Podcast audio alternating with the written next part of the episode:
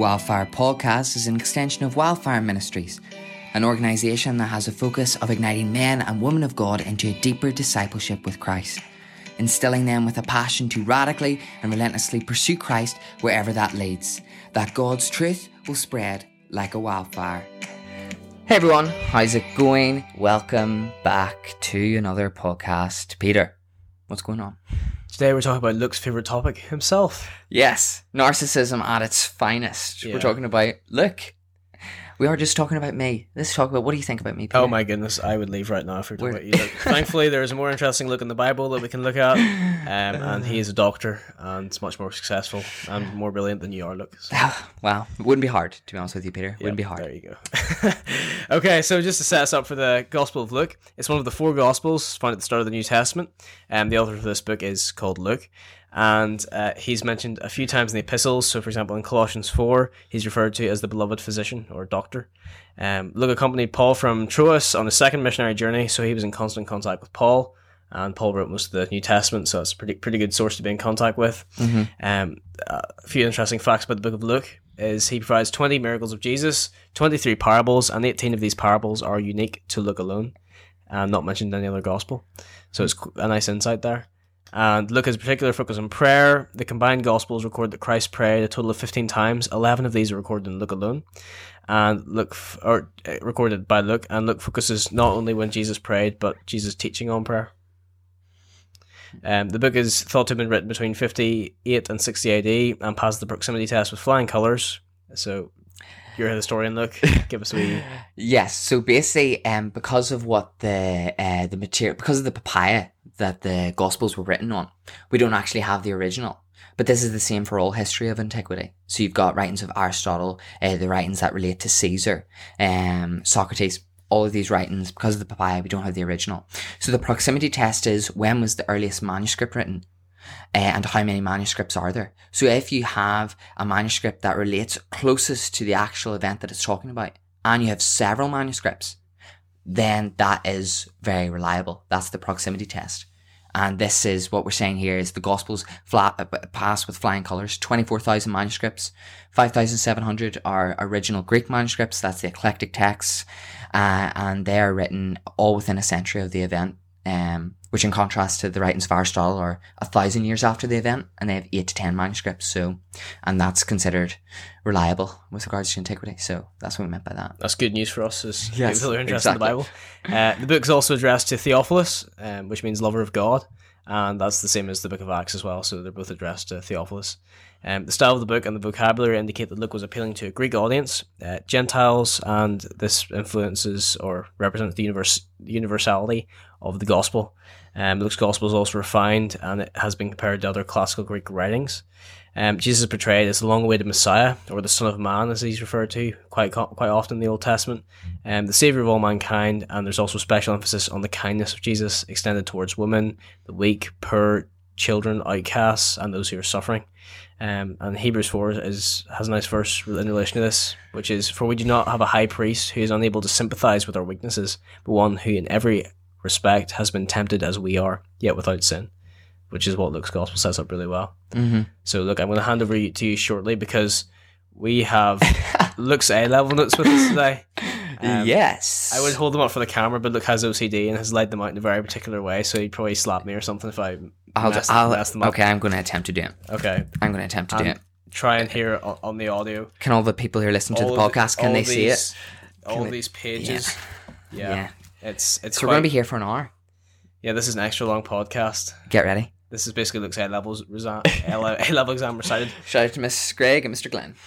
And uh, so the breakdown of this and of Luke's notes that we're going to talk about is um, kind of the main themes of Luke are the construction of Luke's gospel and the sources he used. That is exciting, by the way. Just in case people think that's boring. Well, you've set, set the bar high, Luke, so please make that exciting for us. Uh, the purpose of Luke's gospel, the characteristics of Luke's gospel, the parables of Luke's gospel, and the miracles of Luke's gospel. So, Luke, what category do you want to start with first, or theme? Well, I think what we should do is we should talk about the characteristics of Luke, just to get um, you know some broad strokes as to what Luke's actually conveying throughout his gospel. So, one of the characteristics of Luke is the universality of the gospel. Okay, which is quite difficult to say. and I, that's the first time I've pronounced it right, but okay.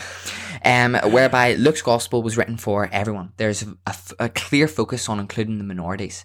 That is, that the message of Jesus Christ the, uh, was of salvation, one of hope and unity, that we are unified through the blood of Jesus Christ. And that's in relation to Galatians 3.28 neither slave nor free, neither uh, male nor female, for you're all one in Christ Jesus. Um, so that there, that there verse in Galatians can literally be used to epitomize Luke's gospel.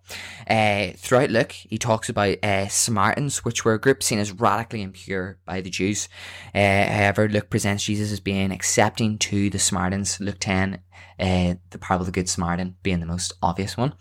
Uh, the poor. In Jewish society, the common belief was that poverty was a punishment from God. Luke does not believe this. His concern for the poor is shown throughout the Gospel uh, in Luke chapter 2, verse 7, in Luke chapter 9, verse 58. Uh, Luke even presents Jesus being in poverty throughout his ministry. We don't uh, see that the Son of the living God doesn't have an accumulation of wealth. Rather, the Bible, uh, in Luke, he records that the Son of Man has nowhere to lay his head. Jesus was constantly on a, a ministry journey and, and finance, money wasn't the central focus. Uh, so again, uh, that's what that Hebrews verse is saying. Jesus is able to empathize with these people, these outcasts and, and the poor, for example. Women is a particular focus uh, Jesus presents his concern for women several times. He includes 12 women that are not referred to in any other uh, gospel. In Luke 1 26 28, the angel Gabriel was sent to her. Emphasis uh, on uh, Elizabeth, emphasis on Mary, emphasis on that, uh, the story of the incarnation. Which is interesting because the Bible is to be very, by some, to be very anti woman. Yeah. And the church as well. Some people say that, but we can yeah. see the founder of our our entire body of believers was very pro yeah. woman and um, yeah yeah it's self-evidently clear and not just in the new testament mm-hmm. in the old as well because the bible is just uh, displaying the character of god and the god is the same yesterday today tomorrow so uh, to me this is just uh, if this didn't include this i'd be very confused like the gospel accounts and how jesus treats women because jesus is god how God treated women from uh, the beginning to uh, eternity past to eternity future is one with respect and dignity. Um, so uh, in that society, the women were seen as second class citizens, inferior to men, regarded as property of their father. Women had no voice in legal matters. However, Jesus literally just uh, changes uh, all of this. He instills them. Uh, Jesus' ministry instills uh, in in the law what was lost, and that was love, especially with regards to women. Uh, how they're uh, equal uh, equal partners, equal in nature. Um, so another focus is children. Uh, again, these were uh, people, uh, another group who were seen as inferior and had no influence. Uh, however, Luke 180 says, and the child grew and became strong in spirit. Luke 7.12 says, Jesus raises a widow's only son.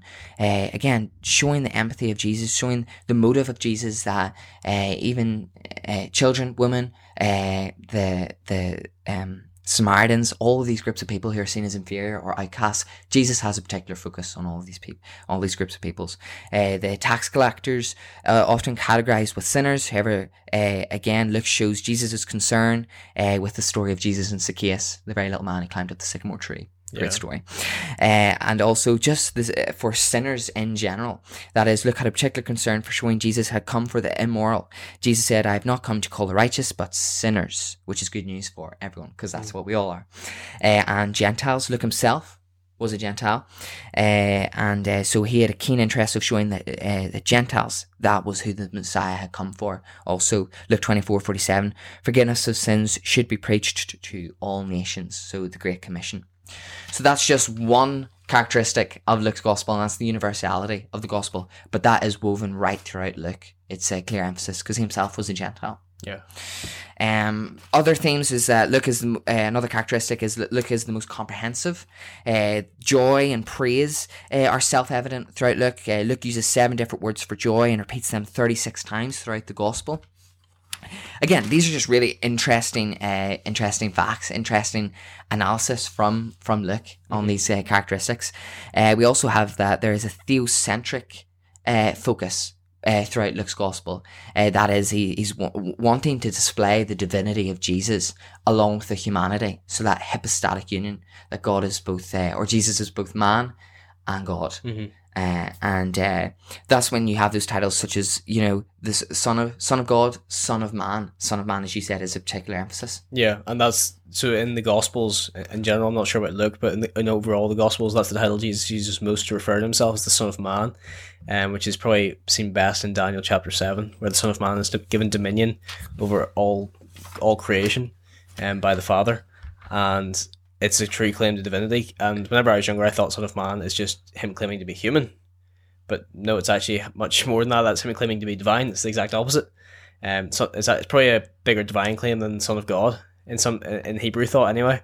Um, because there was only one person ever said to be the Son of Man, and that was the Messiah, who was God and given authority over everything and uh, worshipped as God. Yeah, and Luke particularly emphasizes that Jesus is the fulfillment. He is the Messiah that has come. Whenever he reads out Isaiah in the temple, he's like these things have come to pass. That Jesus is, I am the fulfillment of these things. He declares the proclamation that he is the Messiah that has been long expected for by the Jews, Yeah. and that they shouldn't miss it. Another characteristic is uh, salvation. Uh, Luke uses the vocabulary of salvation more than any other New Testament author. It is used six times in Luke, e.g., Luke 1 uh, 69. Uh, he also uses the word savior and save. Uh, so there's an emphasis on God's saving uh, power. God, for Luke, is the source of all salvation. Jesus is the agent of God's salvation. Uh, and uh, Simeon, for example, says uh, in Luke's account that this is God's salvation. Salvation. Yeah. So, and there's an emphasis thro- throughout about the the kingdom of God has come upon you, uh, and how the kingdom of God brings this salvation that has been expected, and the the, the establishment of, of God's kingdom. Uh, with the coming of Jesus and his ministry, Satan is defeated. He conquered, delivered us from sin, death, and disease. So Luke also identifies that salvation would bring peace, good news, joy, forgiveness of sins. This is evident whenever he says, I bring good news of great joy, born this day in the city of David, a savior. So that was whenever Jesus was born, right from the start. There's a focus of Jesus is the savior. He is the Son of Man, the Son of God. Everything that has been expected. The kingdom is coming. Salvation is coming. It's here. Yeah. Um, so that is the particular. Uh, there are just some characteristics that are highlighted. You know, universality of the gospel, joy, praise, salvation, uh, and there's many more, but time does not permit us to go go into them. So this is it. This is one I said would be exciting, and that's the construction of Luke's gospel. Um, so uh, do you know anything about the the sources of of of Luke? I know you're not the historian. Yeah, I, But- I just imagine it's similar to the other Gospels where, except Luke wasn't a disciple, so he would have had to gather all the sources from primary sources. Is that right? So he would Yes. have had to interview all those involved with the ministry of Jesus, all those who saw him after the resurrection, those kind of things, and would have had to gather the facts from them. And as a doctor, he probably would have done it in quite a logical way Mm-hmm. Yeah. and broken it down. Very meticulous, yeah. So Luke does not tell us about any of his sources, but uh, he's not an eyewitness himself, as you said. Uh, Luke used both oral and written sources, and again, people say that oral testimony is not reliable. But within a court of law, an oral testimony is like a deal breaker sometimes. They're the eyewitnesses who've witnessed the murder. So to say that that is just, uh, it just is rendered useless is is foolish. Yeah. Again, I'm just going into history, but I'm sorry. Uh, uh, Luke had contact with Paul, who in turn had contact with eyewitnesses of the life of Jesus. So Paul, with uh, again, Luke has is again dealing with all these eyewitness eyewitness sources. Uh, And Pa- Paul himself was an eyewitness of Christ in his Yeah. resurrected form Uh-huh. on the um, where was it on the road to Damascus. Damascus? Yes, I blanked there. On the road to Damascus, he had he had the vision of Christ, Yeah, and uh, also which is mentioned in Acts, which Luke also wrote. So Yeah. before he interviewed Paul about this experience. Yeah, exactly. So, and he went in and he went and talked to the disciples in Damascus. He also went and met up with, I'm pretty sure it was James and Peter at a later stage. Yeah, scholars estimate it was around, you know, six to eight years after the death of Jesus. So again, uh, and this is, this history that has been recorded, again, the proximity test, it's so close to the event that's recorded. So it's saturated in eyewitness accounts. That is uh, Luke's gospel and all the gospels for that matter. But um, Luke would have met many other people in Jerusalem, uh, Jerusalem, not just Paul uh, and uh, Mark, who was they were closely linked. Uh, for example, Joanna in Luke 8 3, and Joanna, the wife of uh, Chuza, Herod's steward. This is where he got his information on Herod's household, for example. Okay. So do you see the insight? So Joanna's given us insight into Herod's uh, household, which Luke then in return talks about how it's Yes. it looks. Yeah. Uh, Luke would have uh, been able to question other important people in the New Testament at this time. Luke stayed with Philip, an evangelist. Acts 21, 8 verse, uh, verses 8 to 10 tells us that. Um, Mark was a close friend of Luke. So this is a this is one of the key quintessential sources that Luke uses. Um, uh, Luke had close contact with Mark, um, and uh, most scholars would agree that Luke used 50% of Mark's material. It accounts for about 35% of Luke's gospel. So if Luke if Luke was writing this as a uni exam, he would have got uh, plagiari- plagiarism strike. no, he would have uh, he uh, footnotes would have sourced yeah. it. Um, because I didn't know that, so he always didn't yeah, right. yeah. No, uh, look, even in chapter one, he displays it. He says like, "This is my account," and the uh, he basically comes from a historical vantage point. Mm. Here's all the sources that I've. So he does reference and footnotes. So Yeah. perhaps he would have got it first at the end of it. um. So Luke, however, does al- alter Mark's language and style. He refines Mark's writing to make it uh, better. Does away with some of Mark's more what what he would consider redundant phrases in the sense, okay, because it's all God's word Mhm. and all scripture is God breathed, in the sense of what Luke was trying to convey. For example, those characteristics, the universality of the gospel, these things. So that's why you find uh, whenever people say, why does Luke's gospel not include this from Mark? That's because it doesn't fit with the narrative that is being presented by Luke, Mhm. the narrative that has been given to him by God. Yes, and, and two narratives can be true at the same time. They're Exactly. just uh, They're just different things. yeah. They're, it's like a diamond. It's just showing different facets Yeah. of what God wants to reveal through different people. So the Gentile ministry, universality of the gospel. Okay, God has chosen a Gentile Yeah. to display that, and so that's why Luke orientates a lot of his language, stories, parables around that. Because he's been given that purpose. Mhm. Um, then you have Mark. Again, he has uh, different purposes. Ma- Matthew has different purposes. John has different purposes, which we don't. We won't get into now. But anyway, uh, Luke also used um source known as Q material from a German word meaning Quelle. Quelle, Quelle, meaning source. Okay. Don't know how to pronounce that. Um, he also used what is called L, L material, L material, which was exclusive to Luke and Luke alone. Um, so some scholars, very interesting, believe that there did exist a previous draft of the gospel, a shorter version called Proto Luke, consisting of Q and L material before the inclusion of of Mark. Um, so yeah, uh, a lot of the, the stories, the parables that we have, uh, do not appear in the other gospels, and this is L material. That is, it is exclusive specifically to Luke. Mhm. Uh, again, talking about how that's linked to the purposes and how that that differs, which with each gospel writer. So again, that's the construction of Luke's gospel briefly. That is like how uh, I think it's quite interesting because usually we just come from this uh, like a theological echo chamber, and we just like okay, here's the New Testament Gospels, that's divinity, and here we go. But there's actually no, you know, there's history behind it. Yeah. So how did was this created and I- drafted I and have, a, formed? I have a question for you. I've just thought of Luke. oh no, Um, this might be out of left field for you. Um, the reason Luke has so much new material compared to the rest of the gospel, so many parables aren't mentioned and that kind of thing, would that be because these other disciples, well, John and Matthew, for example, they're writing from their points of view and what they've witnessed, but could Luke be drawing on other sources from other people who maybe witnessed different things than these disciples? Mhm. And is that why these things aren't maybe included by the other disciples because they're just from other eyewitnesses? Is that That totally fair makes sense. That totally makes sense for me. Yeah, Okay. because again, you've got this idea of like, what are the authors trying to convey? Yeah. What have they been given? What Mhm. divine uh, purpose have they been given whenever they're writing? But then you've also got that sense of what is paired within that or intrinsically woven. For example, Mm-hmm. Luke and his purpose of the universality of the gospel is he wants to get different angles. Uh, he wants to come at it from a completely different angle as Matthew or Luke or, or Matthew or John would. yes? Luke is uh, centrally focusing on the eyewitness testimonies of bystanders or Mhm. bystanders, like people who were looking in on this, people who've seen it. And so that's the whole point is like we have all these gospels to put together to get one narrative of the life of Jesus. Yeah. And so we have all of those are taken separate whilst they're one book in the Bible. Mhm. They're four separate documents that each reveal different aspects of God's ministry and come at it at different angles, like you said. So there's a lot to it, but Yeah.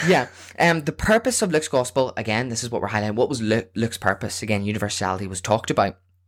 Um, but Luke, Luke makes it evidently clear uh, through the prologue on what his purpose for writing the gospel is. And uh, Guthrie, which is a scholar, he says that where an author specifically states his own intention, that must always be giving more weight than any scholarly conjectures. So let's just say what what's Luke's purpose? Well, let's just look at what he said his purpose was instead of looking at what scholars say. Uh, Luke states in uh, chapter 1, verse 3 to write an orderly account for you, that is to Theophilus. Uh, this does not specifically mean chrono- chronologically, uh, but instead a systematic way or a thematic way um, depending on, on, on wh- where it's presented. Um, so he's basically saying to Theophilus that you may know the truth concerning the things which you have been informed. So Theophilus, uh, there's suggestions as to what he is, how he was a Roman official, and then Luke is trying to inform him of yes, what you've heard about Jesus is true.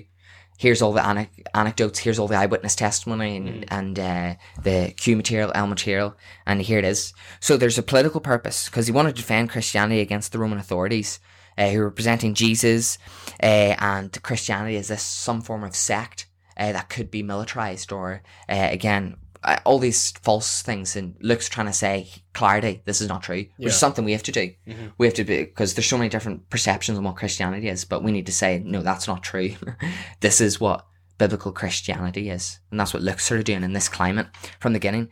Uh, he also has uh, two main purposes in, is an historical and a theological one. Um, Marshall says that Luke can properly be understood as a theologian only when it is recognized that he also uh, is an historian. So Luke uses the word diegesis, which was a common word used by contemporary historians. So again, not including the other gospels, but this Luke is coming from a very systematic chronological account, mm-hmm. so it's a political purpose. Yeah. But a central focus is the theological purpose. Luke gives uh, a religious view of history. He's writing about uh, special events, but again, Luke uh, is again focusing on the salvation history. Uh, one of his purposes is to show the theological continuity from the Old Testament to the New Testament. That is, this is one story pointing towards Jesus Christ, salvation offered to all, universality of the gospel. So again, whilst it's important to talk about the characteristics, the construction, to understand that these are all historical, reliable, and we've got good foundation, don't miss the central purpose, which is our eternal security mm-hmm. and our need for salvation, redemption, which Luke emphasizes. There's also a sociological purpose, also a polemical purpose. Uh, he attacked the idea of heresy, false teaching, uh, Gnosticism at that time that was flourishing. So those are again all uh, examples of purposes of Luke. Uh, let's see, what's what's the time? Okay, we have a bit. We have like four minutes roughly. Yeah. uh, we can talk about the parables. Yeah. Of uh, of Jesus and also perhaps maybe some miracles. So, do you know anything about parables? What's your understanding? Any parables stand out for you in, in Luke? Yeah, I've been hearing recently about. I think it's in Luke nineteen, the parable of the ten minas, uh, the ten coins, I guess you could say, um, where 10 servants are given a coin each and the master leaves and s- certain servants make profit off the coins and by investing it and then some servants turn up and say oh master i've still got the coin for you and they've made no profit or interest on it at all and the master actually takes that money from them and gives it to the person who's made money. Um so i i've been learning just about the idea that we some people are just happy enough and i have been at periods of my life to just sit yeah, I'm doing okay. Like I'm happy enough. I'm, I'm reading my Bible every day, that kind of thing. But am I actually using my talents for to make profit? Am I actually profiting the kingdom, or am I just staying static? Mm-hmm. And am I content with that? Um, and it's the idea of like discontentment, where you want to always be reaching higher and aiming to reach more people for the kingdom and bring back interest and like God, God bought you with a price, which is the blood of His Son. Um, you're an investment for the kingdom. Don't let God's investment go to waste by yeah. basically. You, obviously, you can sin and stuff, which is the worst thing to do. But even by just staying still, you're you're not really God's not getting a return on his investment there. He wants you to actually go out and make a difference for the kingdom. Mm-hmm. Any more parables stand out? You want to talk about? um, well, first of all, like, um, so that's that's an amazing one. Mm-hmm. Uh, what, what is a parable though? The, the term parable comes from the Greek word parabolo, meaning comparison. It is a figurative saying or story where there is comparison between the literal meaning and the religious and moral teaching. Um, so Jesus' parables are not fables, uh, because fables would have personified animals and plants. So people just come and just dismiss them and say that these are fables and other religions were using it. But Jesus was dramatically different parables. And, you know, uh, Jesus spoke parables and allowed you to really meditate on it, think about it, work out the meaning for yourself. But also, like one of the verses that confuse people is that, um, that it might deafen the ears of people. Um, it's like referencing Isaiah. Um, but and, then people are like, well, why would Jesus do that? Does he not want people to have clarity? The whole point is that you can't understand anything in your sinful nature. Come to Jesus like the disciples did and Yeah. ask. Yeah, and John MacArthur, I think he talks about our job as preachers of the gospel is to polarize people. They'll either accept it or they'll uh, be re- repelled by it. But that's not that's their choice. It's up to us to give them that choice. And Christ did that, and Jesus did that in his teaching, his parables. Yeah. Uh, the parable of the lost sons, one of our favorites. Luke 15. Yeah, I think it's smart. I was learning about that today. Actually, uh, so, so, uh, I was I was, I was listening to another podcast about uh, the reunion between Jacob and Esau, and they compared it to the parable of the uh, prodigal son. Only it was the parable of the parable of the prodigal brother. So there are lots of cool comparisons there, but I can't really go into it more with the time we've got. Um, yeah, that that that is an yeah, that's an amazing story. Again, there's so much content Yeah. to cover and look. We again in all these podcasts, we just want to you know whet the appetites of people to go and search it for themselves. Provide a few foundational points that they maybe didn't know beforehand. Yeah. uh, act as a springboard that allow you to go into further further study of this. Um, we have like 30 seconds, maybe Yeah. a minute. I know how to close. Okay. So you heard Luke, he just got the gig out and all his A level notes there. And we were discussing earlier about what A levels my sister should do. So um, if she thinks she's going to be in a podcast in a few years' time where she'll have to do an exegesis of Luke's gospel, then pick A level Ariana. That's the one to do. Thanks Yeah. very much for listening, guys. Uh, anything else to finish with Luke? Or are we done? No, we're all good, man. Lovely. See you next week, guys. All the best. Bye.